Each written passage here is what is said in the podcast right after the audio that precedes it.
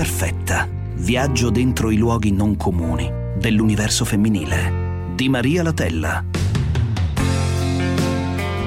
Buona domenica, buona domenica, bentornati a Nessuno è Perfetta, il programma di Radio 24 che si occupa di donne, lavoro, problematiche che si presentano nella vita di tutti i giorni alle donne, che lavorino o no. Non c'è dubbio che è un problema che eh, inquieta la vita di tante mamme e di tanti padri, ma mm, ovviamente qui il focus è anche tra madri e figli, è legato a questo anno di pandemia, alla eh, scuola che è stata gestita eh, a distanza con effetti che già ora eh, dimostrano tutta la loro problematicità. Il presidente dell'ordine degli psicologi segnala problemi negli adolescenti, ci sono eh, ricorrenti casi eh, di mm, violenza, gruppi di ragazzi che sfogano la rabbia dandosi appuntamento in vari posti della città per delle risse, aumento di psicofarmaci, insomma.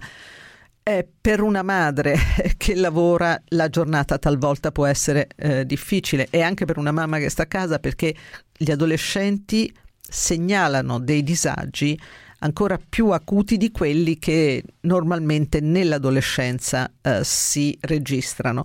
Allora noi di questo vogliamo parlare oggi, lo faremo con la preside di un istituto, lo faremo col professor Paolo Crepè che è come voi sapete, un esperto di problemi dell'adolescenza e lo faremo con Dominique Müller che è un life coach del centro terapeutico per adolescenti Montevideo 19 di Milano. Ma prima, prima lasciate che eh, vi, vi, dia un annuncio bello, positivo, anzi ve lo darà Chiara Corazza, presidente del Women's Forum, e sarà lei a uh, spiegarvi che cosa succederà in Italia a proposito di donne, diritti e lavoro. È un momento storico per l'umanità.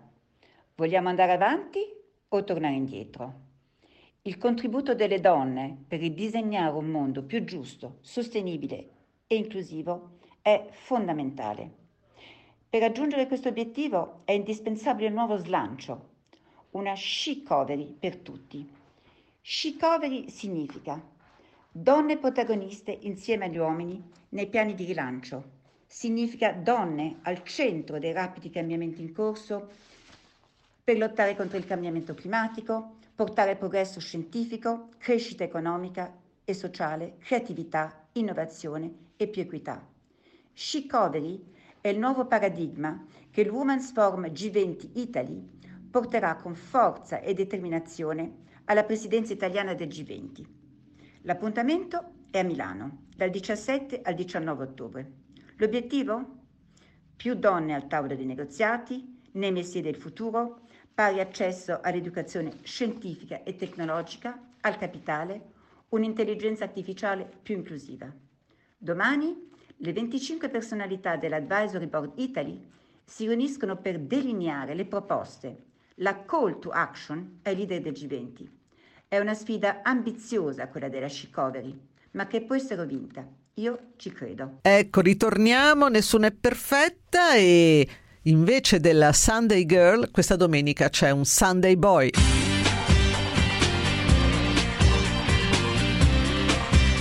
Benvenuto, buona domenica al professor Paolo Crepè, psichiatra, sociologo, eh, autore de I Vulnerabili, pubblicato da Mondadori nel 2020, che eh, appunto attraverso eh, il titolo già esprime eh, un'analisi di quanto sta accadendo ai lati più vulnerabili della nostra popolazione. Oggi, professore, noi parliamo di adolescenti, parliamo di quella generazione lunga perché va dai 14 ai 22 anni, mettiamola così, sono adolescenti per lungo tempo i nostri ragazzi. Um, dal, dagli stessi dati dell'ordine degli psicologi, dallo stesso Ministero dell'Istruzione emerge un dato preoccupante. Ragazzi eh, che si rinchiudono nelle loro stanze, aumento di psicofarmaci, a volte consigliati eh, dagli stessi eh, psicologi ai quali i genitori si rivolgono. Eh, mi chiedo, eh, le famiglie non sono spesso in grado di notare eh, la differenza di comportamenti nei loro figli, ma eh, i dati di aumento di consumo di droghe, di psicofarmaci negli adolescenti dovrebbe allarmarci anche perché i danni poi si vedranno tra qualche tempo. Assolutamente sì, Beh, però um, che qualcuno al governo non dica che, non, uh, che nessuno l'aveva detto, uh, scusate se mi cito, ma io l'ho detto la, la, primavera dello scorso anno, quel libro è stato scritto a primavera dello scorso anno ed era un grido d'allarme che poi uh, la DAD fosse stata una eh, una, uno strumento emergenziale, questo l'avevamo capito tutti, ma che poi dovesse diventare la normalità, questo l'aveva capito solo qualcuno. Eh, I danni sono stati straordinari. Lei ha citato psicologi, in, i reparti di neuropsichiatria infantile. Io sono in contatto con vari primari di, in giro per l'Italia, sono tutti pieni. Eh, eh, noi parliamo solo giustamente dei reparti di rianimazione e pre-rianimazione e non contiamo di un'altra crisi perché proprio evidentemente è una cultura, cioè questa, questa, questa, questa sorta di rimozione governativa della gioventù a me sembra proprio frutto di una cultura che pensa agli adulti, pensa ai ristoratori, pensa agli operai, tutto, tutto giusto, tutto sacrosanto, eh, però non pensa al futuro. Ecco, professore, per far capire a chi ci segue e magari chissà eh, far arrivare un ulteriore campanello d'allarme sì. a chi ci governa anche a livello locale, perché mentre il ministro dell'istruzione Bianchi ha espressamente parlato nelle sue interviste della consapevolezza del problema Mm, certo. di disagio ne, ne, negli adolescenti, di consumo di psicofarmaci tra gli adolescenti. Certo. Ecco, a livello locale non arrivano gridi di dolore dai governatori che invece si fanno paladini, come giustamente lei diceva, di altre pressanti eh, esigenze che esistono, solo che le famiglie poi sono da sole con questi adolescenti. Certo. E allora le chiedo, um, quale è il campanello d'allarme che segnala una condizione di disagio in un ragazzo o in una ragazza? Perché spesso i genitori non se ne accorgono e se non è il ragazzo o la ragazza ad aprirsi, eh, possono passare mesi e, e mesi complicati. Guardi, c'è una sindrome che è stata eh, studiata negli anni precedenti alla, alla pandemia, quindi eh, la pandemia ha solo potuto acuire, eh, ma non è stata una novità, che si chiama online brain Uh, questa è nelle riviste scientifiche migliori del mondo del nostro settore e significa che cosa? Significa uh, cosa succede al cervello quando tu stai attaccato ad un device, che sia telefonino, tablet, computer, quello che vuoi, basta che sia uno schermo, per molte ore al giorno. Questo è moltiplicato per tutti i giorni della settimana, evidentemente. Questo è successo per un anno e mezzo in Italia i risultati sono diversi da quelli più drammatici, apparentemente più drammatici, che sono atti di autolesionismo o appunto isolamento forzato, eccetera, eccetera. Questi sono dei dati cognitivi, per esempio, perdita della memoria a breve termine, incapacità concentrazio- alla concentrazione, cambiamento emotivo, e, e via discorrendo. Allora, questi sono dati simil demenziali, nel senso che si configura una sindrome che assomiglia molto alla demenza. Questo, anche questo non è una novità, perché già i neurologi tedeschi parlavano della demenza digitale. Cioè noi stiamo Poi dicendo... Uno prende questi dati come se fosse un attacco alle tecnologie fatto quattro vecchietti e non capiscono perché sono ciechi basta guardare davanti eh, ai, ai, loro occhi e vedere che i ragazzi per esempio non riescono più a studiare come prima, ma semplicemente non riescono più a leggere uh, un, tot numero. Io quando facevo l'università leggevo 100 pagine al giorno perché si doveva fare un esame da 6.000 pagine. Eh? O leggevo 100-150 pagine al giorno o quell'esame non lo facevo.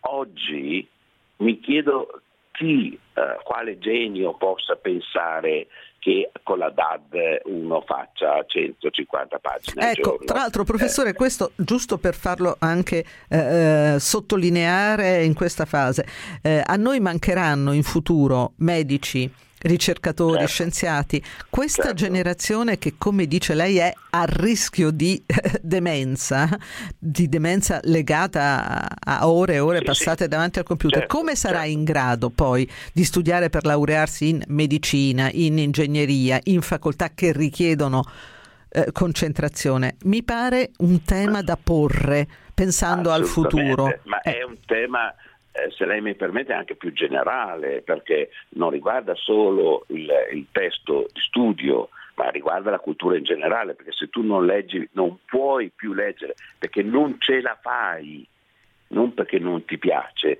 non ce la fai a leggere guerra e pace.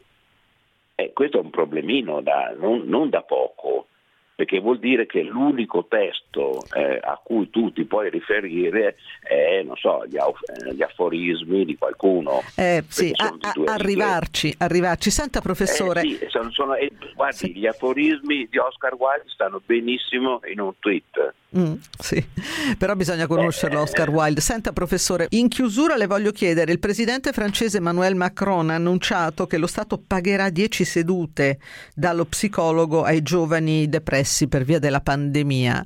Uh, potrebbe essere utile che anche il governo italiano assumesse questa decisione? Ma per l'amor di Dio, Guardi, eh, a me Macron mi sta molto simpatico, ma questa mi sembra proprio veramente la, la, la, la psicologia finale, cioè noi psicologizziamo eh, eh, tu, tutti i ragazzi, cioè li facciamo rientrare da eh, generazione Covid a generazione psicolabile. Eh, facciamo una cosa più semplice, intanto non so chi siano questi psicologi che si prestano e sa com'è, nel mio mestiere la qualità dello, psico- dello psicologo vale, non sono tutti uguali. Se io prendo uno che ha tre anni di esperienza, ma neanche il mio cane gli mando.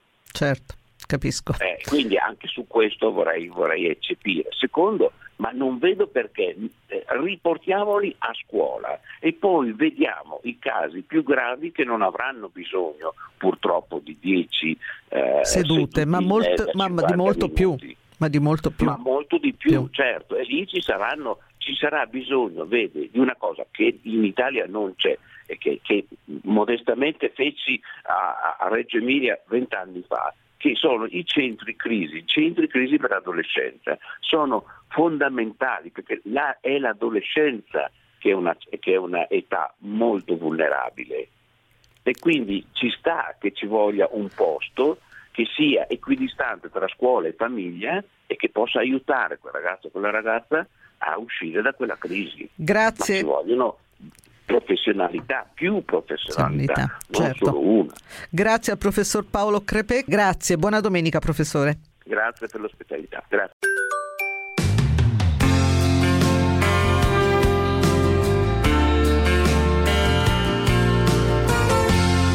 Nessuna è perfetta.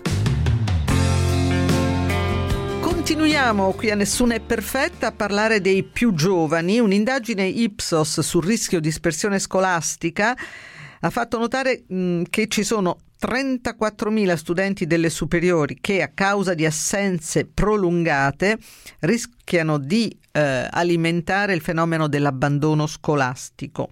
Il 28% degli intervistati afferma che dall'inizio della pandemia almeno un compagno della propria classe ha smesso di frequentare completamente le lezioni e il 35% degli intervistati ritiene che la sua preparazione sia peggiorata. Questi sono i dati dai quali partirei con Raffaella Piatti, che ringrazio di essere con noi, insegnante da oltre 20 anni e preside da otto anni negli istituti di Fino Mornasco e, e molti altri istituti a Casinarizzardi, ma no, non li cito tutti.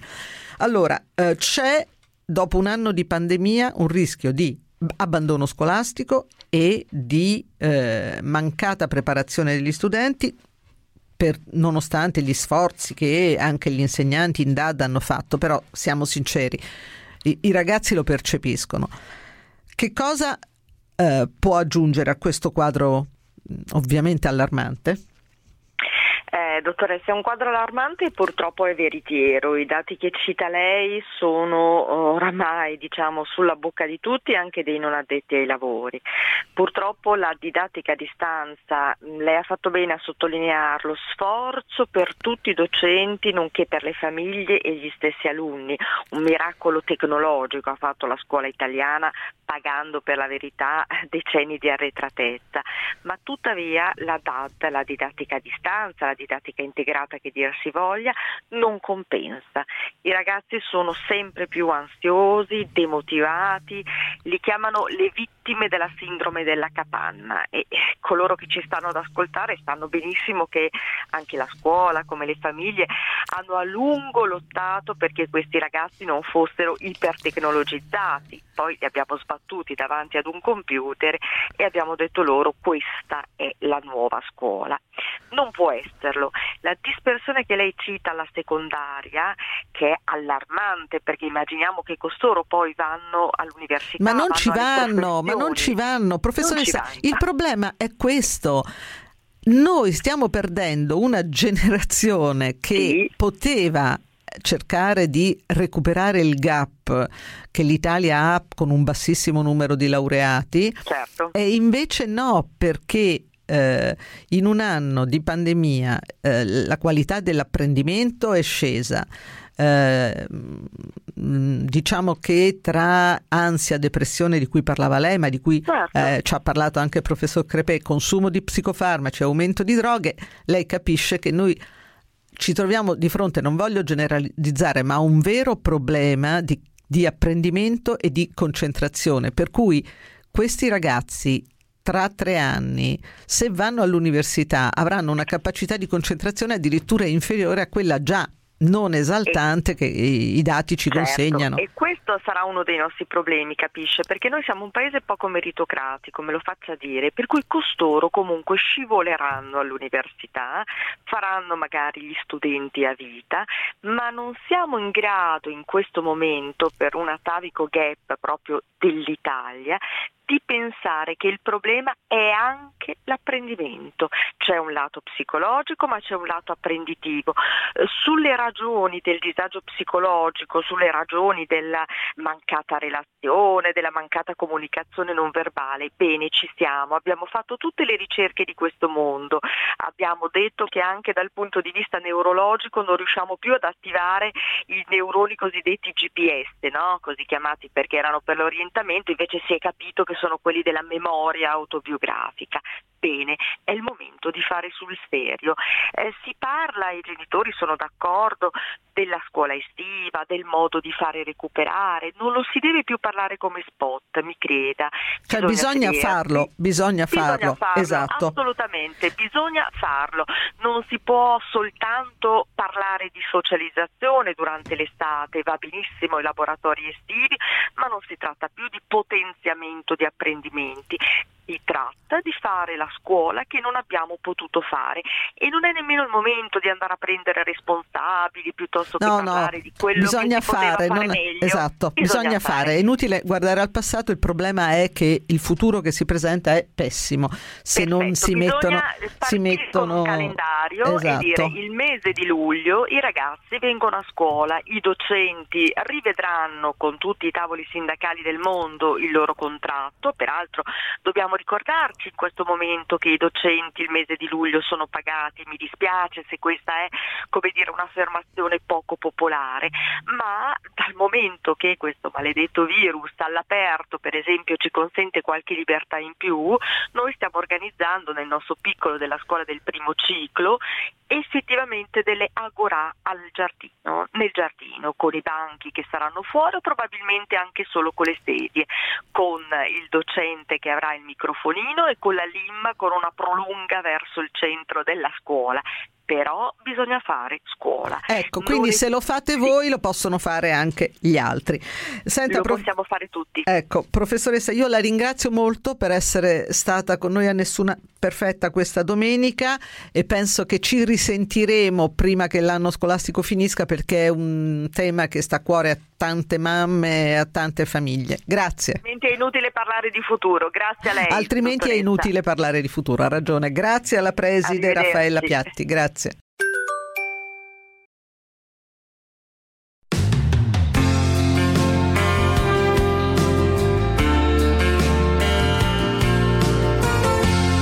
Nessuna è perfetta.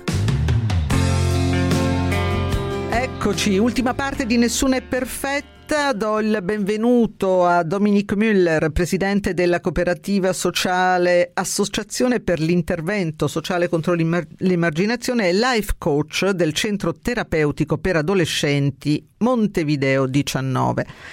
Buona domenica Dominic Müller, come è cambiata eh, la, la, diciamo, la fotografia degli adolescenti che chiedono aiuto al suo centro in questo anno di pandemia? Buongiorno Maria, eh, bella domanda nel senso che sicuramente c'è stato un cambiamento eh, notevole sia in generale nel senso che molto più persone hanno richiesto aiuto, eh, famiglie che vengono qui da noi, eh, i ragazzi stessi, un po' di tutto e quindi già questo è un indice della, diciamo della del disagio che c'è sì. in giro, dal, sì, disagio, proprio sofferenza direi. E poi anche sui ragazzi già eh, da noi prima, eh, sicuramente anche lì abbiamo visto un notevole aumento del, del, del, della sofferenza in generale, dato dalle, delle limitazioni che mh, valgono per tutti ma che per una persona già sofferente o comunque già in difficoltà eh, hanno avuto un impatto ovviamente maggiore, ecco questo senz'altro. Ma da voi arrivano anche casi di ragazzini di 14-15 anni che hanno per esempio in questa fase scoperto gli psicofarmaci, stiamo passando dallo spaccio di piazza allo sballo che si compra in farmacia? Sì, sicuramente, ma ehm, per un motivo molto semplice. Allora, facciamo un passo indietro. Diciamo che questo disagio qua, eh, i limiti, le regole, la maggior costrizione ha sicuramente l'impatto su un adolescente, su tutti, anche su, anche su, di me personalmente, però sicuramente su un ragazzino adolescente ha un impatto di maggior frustrazione. E la frustrazione uno o è in grado di eh, gestirla o di compensarla con, eh, normalmente con delle attività che possono andare dalla scuola, quelle culturali, quelle sportive, alla socializzazione, tutte cose che adesso mancano e quindi ahimè in alcuni questa, questa frustrazione a un certo punto eh, può essere compensata solo più attraverso o dei disfunzionamenti eh, che possono essere aggressività, violenza, eh, consumo esagerato di internet, di robe, eccetera, eccetera, poi quando non basta neanche più quello, eh, viene, viene d'aiuto la sostanza. Allora la sostanza quando i ragazzini sono fuori e sono tra di loro e così via, magari per quello che non ci ha mai eh, eh, fatto ricorso, eh, va su quella classica che può essere la, la, soprattutto la, la, canna, la famosa canna che gira tra di loro, eccetera, eccetera.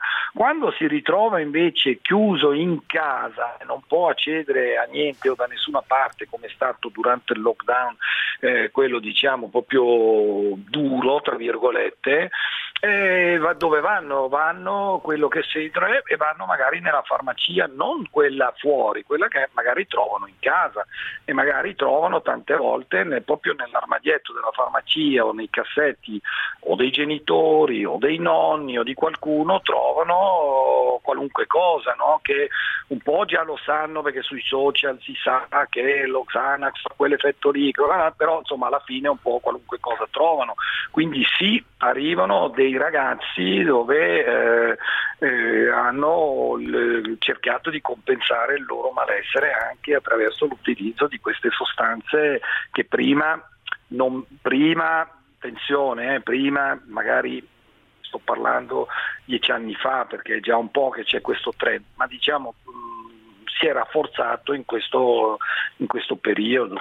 Senta eh, Müller, il professor Crepè che abbiamo eh, sentito eh, poco fa ehm, esprimeva la preoccupazione perché in un cervello in fase di formazione, di un quindicenne, di un sedicenne, l'uso di psicofarmaci non occasionale perché eh, eh, per una notte non si riesce a dormire, ma che va avanti per mesi, può avere eh, effetti uniti anche poi a una dipendenza da, da video, da schermo, può avere effetti eh, arrivava anche a parlare di una sorta di, di demenza no? adolescenziale, nel senso che poi i ragazzi non riescono a concentrarsi, non riescono più a leggere, non riescono a seguire come succedeva invece eh, prima. Lei ha notato casi così, di questo tipo, di mancanza di concentrazione?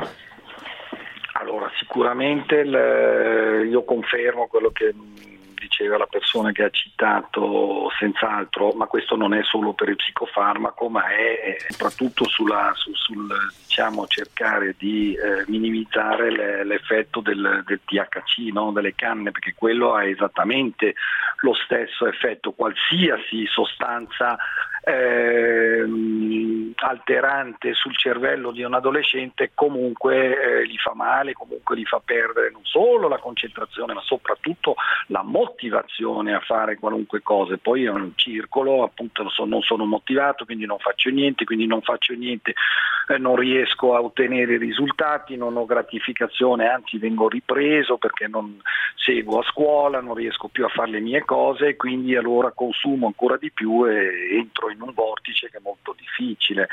Eh, però diciamo adesso su quelli che eh, appena hanno iniziato già avere questo tipo di effetto no, poi eh, sicuramente sono situazioni che possono condurre eh, a, eh, perché poi non è che solo mh, prendono il psicofarmaco, generalmente lo mescolano ad alcol che è ancora molto molto molto peggio no? eh, e quindi eh, riescono ad arrivare, io ho avuto degli ingressi in comunità eh, degli adulti, di ragazzi appena diciottenni e diciannovenni che avevano già sviluppato non proprio demenza, perché demenza per un adolescente, un giovane è un termine forse un po', un po', un po', un po forte, però delle, delle situazioni di, dei compensi psicotici, quello sì, quello senz'altro. Queste sono situazioni drammatiche perché poi difficilmente si riescono a recuperare nel tempo. Io ringrazio Dominic Müller che è stato eh, con noi, lo ringrazio, è il coach eh, del Centro Terapeutico per Adolescenti eh, di Milano, Montevideo 19. Buona domenica, grazie. Grazie Maria, buona domenica, grazie a tutti, salve. Grazie, grazie a tutti per averci seguito, grazie in regia Alessandro Chiappini, in redazione a Gaia Romani, noi vi lasciamo sempre con la pillola di Alessandro Canale che ancora una volta è sul tema, sui giovani. Harry Potter, il giovane Holden, Romeo e Giulietta, tutti indimenticabili personaggi letterari con una cosa in comune. Erano adolescenti. Secondo voi come avrebbero vissuto quegli eroi letterari una reclusione forzata simile a quella che stanno vivendo per il Covid i loro coetanei del 2021? Secondo la mia immaginazione i nostri ragazzi lo stanno facendo molto meglio di loro e per questo li ammiro. Certo, noi genitori possiamo notare qualche comportamento un po' intristito, ma nel momento della vita in cui si sente la necessità ormonale di affermare la propria personalità e di urlare al mondo io esisto e ora vi farò vedere chi sono, i nostri ragazzi sono stati confinati in una situazione detentiva piena di divieti e priva di interazioni sociali al di fuori della famiglia. È strano che siano leggermente contrariati e magari si richiudano in se stessi? No che non lo è. E anche noi genitori abbiamo le nostre responsabilità. Facciamoci questa domanda. Al me adolescente di ieri sarebbe piaciuto convivere forzatamente con il me adulto di oggi? Se la risposta è no, diamoci da fare non rimproverando i nostri ragazzi, ma lavorando su noi stessi. Diamoci da fare per renderci degli esseri con cui un adolescente abbia piacere di socializzare e condividere le proprie giornate. Combattiamo le nostre pigrizie, meravigliamoli, coinvolgiamoli ogni giorno. Sarà un lavoraccio, ma i risultati arriveranno e senza fare l'errore di volerci sostituire ai loro amici. Lasciamo perdere il giovanilismo. Per Harry Potter non potremo mai diventare Hermione Granger, ma impegnandoci potremo diventare per loro dei sorprendenti Albus Silente, insomma degli adulti fighi, il che, credetemi, sarà magico.